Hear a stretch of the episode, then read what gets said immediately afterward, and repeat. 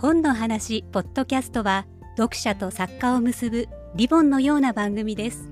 文藝春秋がお送りします。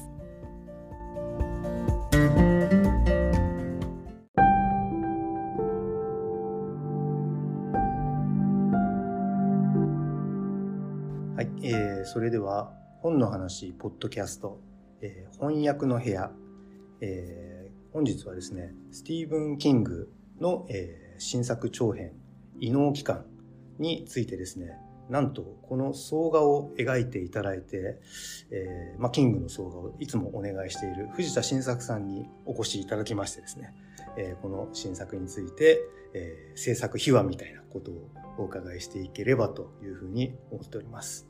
えー、お相手は、えー、私、えー、翻訳出版部の高橋と、えー、翻訳出版部、えー、部長でキングの作品をなかれこれ20年ぐらい担当しております長島でございます。はい、で、えー、お越しいただきました。藤田新作です。はい。よろしくお願いいたします。はい。えっと、うん、まず今回ですね、うん、えー、この異能機関っていうのは、ものすごいざっくり言うと、うん、えー、超能力少年が謎の機関に誘拐されて、はい、でそこからこういかにして知恵を絞って逃げ出して、ね、はい、戦い挑むっていうような、えー、お話ストーリーなんですけれども、はい、それで今回は、えー、まあほとんど聞いていただいている方はもうご覧になってるとは思いますが、絵柄をすごくざっくり説明すると、えー、まあこれはまあ、ちょっと茜色というかですね、うん、赤く染まった空に向かっているのか、こっちに来ているのか、うん、えー、上官が、うん、えー、奥の方にすごく長い列車が見えていると。でそして、えー、作中でも結構印象的な役割になる信号機を挟んで、下巻ではですね、この主人公のルーク少年が、えー、列車に乗っていると。乗って、まあ、これ、うたた寝してるんですかね。うたた寝してると、あれが、プツプツプツ出てくる。光ね、こう。そうそうそう。っていうシーンが描いていただいているんですけど、非常に印象的なんですけれども、この着想っていうのは、はい、あの藤田さんが毎回すごく原稿を読み込んで、はい、えー、書いていただいていると思うんですが、今回はどういう形から？えっとね、今日は、今回はね、ちょうどこのいい比較になる物語がちょっと見まして、はい、何かっていうと、ハリーポッターなんですよ。あ、ハリーポッターだったんですか、うちの近所のハリーポッターができちゃったもんだから、あ、年前に。なるほど。すぐそこなるほど。毎日ハリーポッター見てるから。そうなんですね。そうだね。もうこれも縁だからちょっと見てみようよ、つって。はい、賢者の石から見ましたら、これで、あの、構成は結構似てる。はい。11、2歳の少年。はい。頭がいい、ね、勇敢。ね。そうですね。ハリー少年と、このルーク少年。はい。はい。アメリカ人とイギリス人。似てる。ね。それで、暮らしてるところも、全寮制の、そうですよね。少年少女がいるところで、あの、そこも似てる。確かに。ただ、決定的に違うところもある。はい、彼らは、魔法学校、はい、ホグワーツ、素晴らしい。で、これは逆。研究所。最悪。研究所。ね。で、一つ思ったのは、まあ、ハリーポッターだったら、向こうの方の丘の上に魔法学校があって、あります、ね、そこに向かって機関車がドッドッドッドッドッドッドッドッね。ですよね。子供を乗せていくと、読者も、うわー、はい、魔法学校だーって盛り上がるんだけど、これ逆でしょ、これはね、もう。できるだけ早く逃げろ。逃げ出したい。遠く、ね、遠くまで逃げろっていう話なんで、はいはい、まあ、逆ハリーポッターの構図。なるほど、そういうことだったんですね。逃げろ早くっていう、はい、になったわけですよね。で、一つもう一つ、あの、非常にあれの参考になったのは、はい日経新聞の記事で、あの、アメリカの貨物列車の事故は日本の145倍っていう記事が出て、なぜかっていうと、長さがめちゃくちゃ長い。そうなんらしいですよね。平均が2.3キロ。そういう キロって感じですよね。2 0じゃないよ。2.3キロ。平均がね。はい、で、長いものだと7キロあるって書いてある。これはもう永遠に通り過ぎないですよね。えー、ねで俺ね、これ中央線走ったらどんなのかって考えたら、八王子からドッドッドッドッドッと走ってくると、はい、先頭が東京駅に着くじゃん。はい、これお尻がこれへんねん、また。四つ葉。四つ葉だ。四つ葉ですよね。尻尾が。笑っちゃって。すごいですね。そんだけ長いもの走らせてるから、うん、で、人件費をけけちるために、はい、先頭とお尻しかいなかったりするんだって。あ、車掌さんみたいな人が。はい、結構 2, 2キロとか長いのね。はいはい、そうすると途中のところはぐちょぐちょぐちょぐちょ。はそれ読んで、これは日本人では想像がつかない。確かに。永遠に終わることのない踏切。はい、はい、はい。長い車両。はい、あれがいいんじゃないかと思って。いや、もうバッチリですよね、うん本当に。そういうこと考えつかないもんね。そうですね。そのシーンが目に浮かばないですからね、浮かばない日本人には。ただ、一個だけ面白いのは、はい東京でも開かずの踏切ってあるじゃないですか。うん30分開かない。はい、はい、はい。それ僕らにとってはクソじゃない。はい。30分ずっと立ってるとかって。でもね、アメリカ人はね、それ結構の、おーって見てるみたいね。まあ、あれですよね。なんだろう。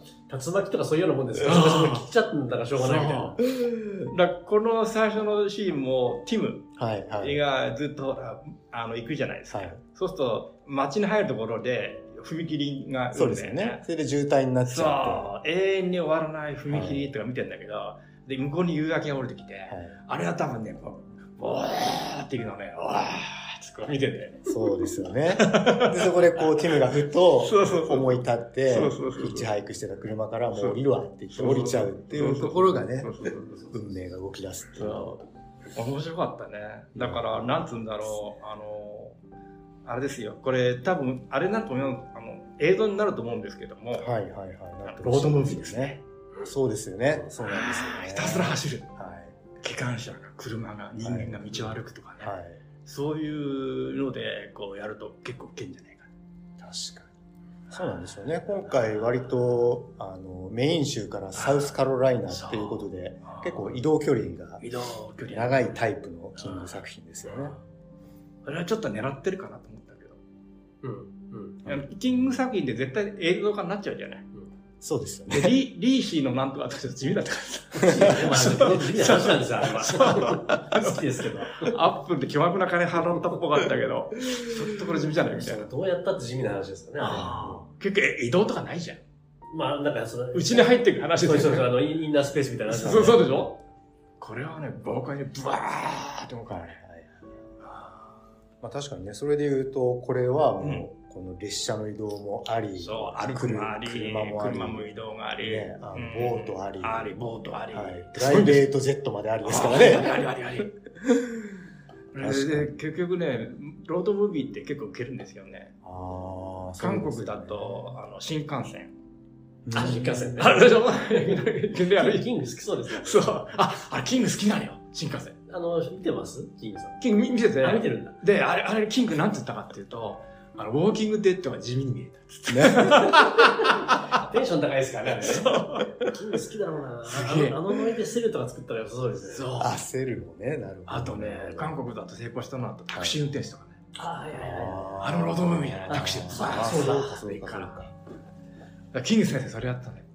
そういうことですね。だから、ロードムービーという点だと、のストレンジャーシングスはそこはないんですよね。そうあれは固定ですもんね。はいそう。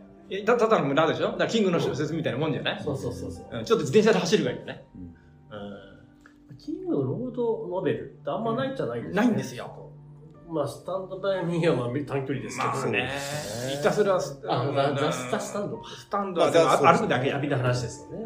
歩くだけうん確かに意外とないのかもしれない。ダークタワーにね、途中で頭のおかしい超特急に乗るところがありますけれども。だからこれはまたそうです。あの、なんだっけ、サブサブスクじゃないんだっけ。あれ、なんだっけ。今浮かばない。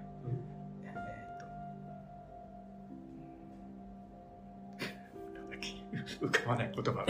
何でしただから、テレビの、はい。あれ。ストレンジャーそれ、それじゃシングスやってるあ番組、番組、なんだっけ？まあいいや、そそれでやるとすると、はい結構、あの、受けると思いますね。あーまあまあ、ネットフリックス。あ、ネットフリ、ネットフリ、ねネットフリ。ネットフリでやると受ける。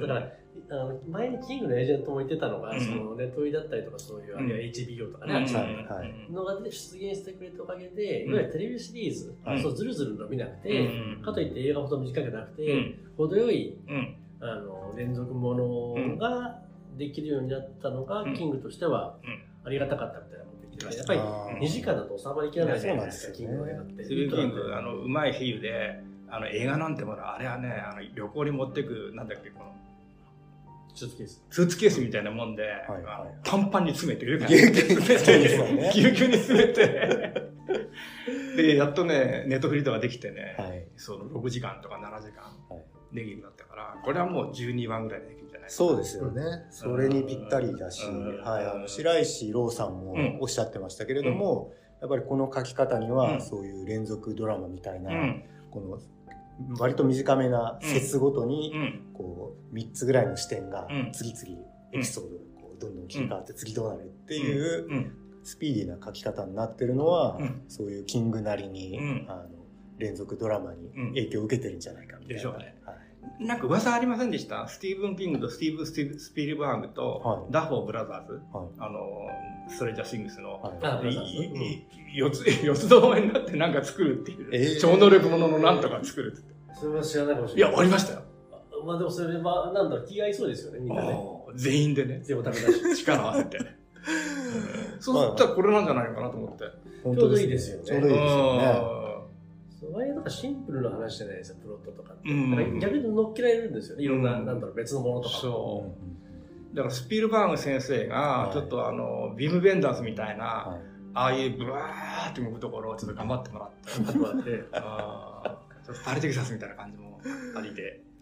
あの、ストレンジャーシングスの制作人の人たちが、うん、あの、今度、キングの、まあ、ブギーマンを映画化したいっていうのが、この8月に公開されるそう、日本でも公開されるそうですから、もうちょっとそこでつながりはね、一個できてるんで、あとスピルバーグがそこにお出ましになれば、ちょっとその移動、動くところブーっと撮ってくれてね。ですね。ぜひ期待したいですね。そそんな感じでしたっけ？ああ、そう電車の話とね、はい、ハリー・ポッターと比較もしたもんね。そうですね。はい。このルークの、この外見っていうのは、どういうイメージ？えー、っとね、そのイメージは、まず、ハリーポッターと誓いなきゃダメだってさ、髪の毛サラサラで、メガネがねえだろってさ、そこ、顔、はい、からまあね、違いなきゃならないのと、はい、ああとは、なんかか、かわいそうな子供じゃん、これ。そうなんです、ね、最悪じゃない。結構ひどい目にあってるひどい目にあって、腹減ってるし、おしっこできないし、飲み物ないし、みたいな。散々痛い目にあって、ね、痛い目になってるから、なんかそういうかわいそうな感じで出さなきゃダメだなと思って。はい、はい。うんちょっと疲れ果ててるよね。そうですよね。この電車に乗ってる時はもう最高に疲れてる時なんですよね。読者の皆さんだからここから入ってもらって、後からまあデュプレイに行って、どんどん救われていくっていう、はい感じでしょうね。そうなんですよね。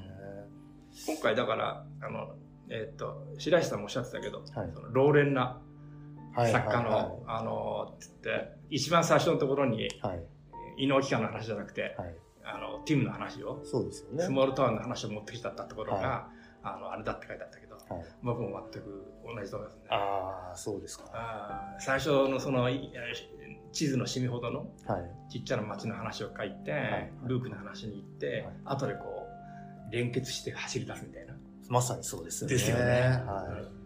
そうか、連結するっていうのはね、これにもそうそうそういい。これだからこっちの上巻と、このルークサイドがパーンと連結して、はいはい。下巻の100ページぐらいのあたりからガーッと動き出すんですよ、そうなんですよね。そこからの加速感がすごいよね。はい。あと、その、北方の、なんだっけ、その、イノイカンの連中が最悪な連中で、はい、南部のそのデュプレーの連中が全員いい人っていう、そうなんですよね。珍しいですよね。大体ね、スモールタウンにこう、ちょっとずつみんな嫌らしい、嫌な感じの悪意があってっていうのが割とあるパターンだと思うんですけど、今回は珍しくこう、南部のいい、いい奴ら感。いい奴ら感ですよね。上司のあの警察のね、彼からね、あのなんでちょっと綺麗な彼女。そうですね。便利からね、はい、全員が良くて。あともう一つ思ったのは、はい、この孫たちに捧げるって言ってて。あ、そうですね。はい、最初の検事が孫なんですよね。ねね、それ一つは、おじいちゃんね、ちょっとお前たちでも読めるような楽しい少年少女もののやつを書いたんだよっていう単純な意味はあるんだけど、はい、もう一個は、あの、過去からの一撃っていう言葉が最初のところでありましたね。出てくるんだけど、はい、ボブ・ディランの話ね。はいはいはいはい。あさすがですね。ボブ・ディランが高校生まで過ごした、なんとかっていう街で、俺のじいちゃんは夜回り版言ってたんだ。過去からの一撃だっつって。そこで、俺も夜回り版やろうって決めるわけです。はいあどういうことかっていうと、これ、あの、ボブ・ディランからの啓示で、答えは、ね、そんなスマホの中にないんだよ。はいで、吹く風の中にある。風にね。風に吹かれてるよ。そうはい。blowing in the wind とかね。blowing in the wind で、その、how many roads? はい。ね、どんだけ道を歩いたらは一人前の男になれるんだ。いはい答えは風の中しかないだろう。っていうことだと思うんですよね。なるほど。それがこう一生のティムがそうそうそう。体現してるわけですそれはアメリカなんだよ、それが。アメリカですね。うんそれを孫たちに言ってんだよね。そうかお。前たちも悩んだらね、そのね、スマホ見たりね、えーネットフリ見てもしょうがねえんだよ、つって。歩いてどっか行くしかねえんだよ。そうか。答えは風の中風の中しかねない。それは素晴らしいうん読み、読み解きですうんね。あの、アメリカ文学って、えっと、まあ、アメリカっていう国っていうものが全然ヨーロッパの国と違うんですよね。はい要するに王様もいないし、はいあの貴族もいないし、はい平らなところにあの甲府たちが鉄道をこう作って、うんそこに走らせる燃料うん石炭をこうしてはい。貼ってそれでできた国じゃないですかはい貴族といないんですよ。そうですよね。うん、ちょっとね文学もねこういうあサブシェパーうんモーテルクリニック、はいモーテルからモーテルへとかねはい。これビートジェネレーショあ。うんうん。はいはいはい。ンねあのケルアック。今路上に立ち尽くしている君へ。まさにアメリカのっていうのね。あとねすごい重要なのはねライ・クーダーライ・クーダーですね。あライ。クーダー。これねブーマーズストーリーですね。はいブーマーズストーリーブーマーというのは貨車に無賃乗車してうん。大陸各地を放浪する人々のことです。あら。アメリカの近代化の過程の中ではい。あるものは鉄道建設の土木作業員としてあるものは鉱山の作業員として大陸各地を渡り歩いていました、ライクーダーはそうした無名の放浪者に寄せる思いを軸に一枚のアルバムを作りました。そうか。ね。アルバムのタイトルを飾るタイトルトラック「ブーマーズ・ストリートは」レールドールド・ブーマーというタイトルで1940年代に広く歌われた歌。ゆったりとした曲調でエレクトリックスライドとマンダリンが絡むようです。一方放浪熱に取りつかれると決して逃れられないという主人公はシスコで可愛い女と出会い結婚しようと約束した。列車の帰宅が聞こえた。僕は彼女を線路の傍らに置き去りにした。それ以来彼女と会っていない。もし僕が死んだ時には線路のそばに埋めてほしい。列車の汽笛が聞こえるようにこれすごいよ。かっこいいな。あのだからあのえっとこう路上で手を挙げてる人、はい。優しい。はい。のどこまで行くんだよ、はい。うんね、ちょっと最終的にはニューヨークまで行ったら、はい。なんだっけ。頭のおかしいやつが行くってね。書かれてるはいはいはい。あの主人がねサウスカラーそうそうそう。そうなまってる人がね。そう。それで今度明霊の女性に乗せてもらうと、こうねいいろいろこう本で運んだり手伝うんだけど、最後にちょっと渋滞しちゃったわって言って1200円あげようかっていうね。そうそうそうそうそう。そう。ところ、大丈夫？って言うんですよね。ああいうところがやっぱりキングが好きだと思うんですよ。そうなんですよこのブーマーストーリーみたいに、はい。そういう放浪のももの。うん結婚もしねえで定住もしねえであの、ね、線路脇に埋めてくれみたいなはい。連中がいっぱいいたんですよで、まさにルークも、その、そうだね。無賃乗車ね、無賃乗車をこう、ああ12歳の美空で実行するわけですよ、あ、だから、あれは言ってたじゃん、なんだっけ、白石君が、あの時お菓子食ってくれるやつ言ったじゃん。あ、そうそうそうそう。あれは最高です。あれいいですあよ。れ ね。がいいねある意味ではその映画とか見てても、うん。ミッドナイトランってご存知だよねあーデニーロが出てるやつなんですけどあ要するにあれもアメリカをうんニューヨークだからどっか変なとこからロサンゼルスまで、ロードムービーなんですうんロードムービーでもねやっぱりその貨物列車に乗り込んで、うん。そこでこのうん。ダントってやつがいたりとかしてね、あドラマがあってあでそういうシーンがあるし、それと結構いろんな映画に出てくるじゃないですか。貨物列車勝手に無賃乗車して、うあの、それで旅をするみたいな。ん。で多分それってアメリカの伝統としてまさにおっしゃるように。ブーマーズストーリーそうそう、あ。るはずで、うん。あの、だから多分これも彼が、うん。あの、少年が乗ることで、うん。ちょっとアメリカのその伝統的な大人、うん。ある種大人だと思うので、風来坊としての大人の系譜を継ぎますよみたいなね。そうだね。だからあとあのロードムービーやないしこれってね、うん男の子が大人になる話だとね、うん多分症状として出してるんだろうな。でしょうねアメリカっていうのはやっぱりそのピッピーカルチャーそうです、そうです。と、あとそうケルアックの路上とか、もうそういう文学もそういうのなんだよね。はいはい。うん。で、まあ、キングは東海岸だから、あんまりヒッピーカルチャーじゃないんですよね。あーあんまり。あファイアスタートの時ですけど。なるほど。だから多分そのヒッピーまでいかないけど、うんまあ、あの、ブーマー、あるいはホーボーとかも言いますけど。ほぼ、あほぼ、ほぼ。まだそう。ねあとね、これはちょっとね、沸かしてみてほしいの。stay hungry, stay foolish. うん。おう何でしたっけ、これ？これ、えあれですよ、あの、ジョブズ、ジョブズ。あ、ジョブズだ、そうだ。ああ、ジョブジョブズはいはいはいが、なんかね、あそこの、えっと、大学、有名大学あんじゃんや。え UCLA じゃないよ。あの、スタンフォード。スタンフォードか。スタンフォードで、あのあれですよ、ほら。あの、卒業式はいはい。でやった有名な、あの、あれがあるんですよ。スピーチ。スピーチ。で、最後に若者たちに、はいこう、stay hungry, stay Stay foolish foolish って言ったんだけど、はいその言葉は、この、ホールユユニバースカタログとかなんとかああ、はいはい。うんヒッピーのね。ヒッピーのライブみたいなやつだ。あはいはいはい。4万円ぐらいするから見てないんだけど、あの、そう若者が旅に出る、こういうところにね、はい。出るときに持ってくいろんな、この、なんだホールアースカタログでしたっけ？ホラースカタログですオー。ルアースカタこうログなんかナイフとかさ、うんうんうん。テントとか、そういうのをいっぱい集めたカタログなんだよね。ああ。その表、ひこの表4がこの田舎の道の写真があって、はいはい。あハングリーだ、stay hungry, で stay foolish. バカであれっていうふうに書いてあるって書いてある。そでジョブズはそれを引用して。そうそうそうう。でそれが若者に向ける言葉なんだよね。ワッカーカルチャーってね、多分ヒッピーカルチャーに行くし、サーファーカルチャーにつながってるし、そう多分元は例えば多分森の生活とかの辺の多いんだよね、そうそうそう多分きっと。あその辺の、だから、やや半文明っていうか、半世の中的なー内容が多分西海岸にあるんですよね。でしょうね。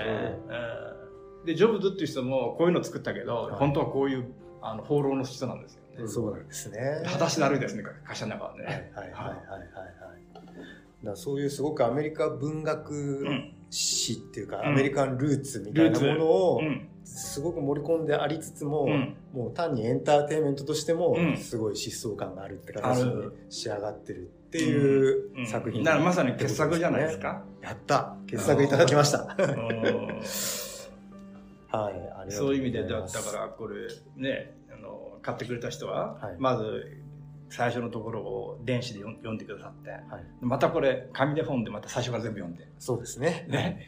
で、最後にまた最初のところを読むと結構、はいあれが深いって。そうですよね。うんまた、こう、一層うん染みてくるところがあるのかなって思いますね。うん最初のその、ワニが登場するやつは、はいもう60過ぎたおっさんじゃん。そうですね。うんはい。あの、人生の黄昏のいる人ですよね。はい。あと、ホビル・ホッジズとか。はい。でも終わっちゃってる人でいいんだけど、はいはいこのティムって人は42歳。はい。まだ結構若いんです若い若い若い。どうしようこれからっていうことですよね。うんそうなんですよね。で、なんとなくニューヨークに行こうとしたっていうだけの人ですよ。はいうん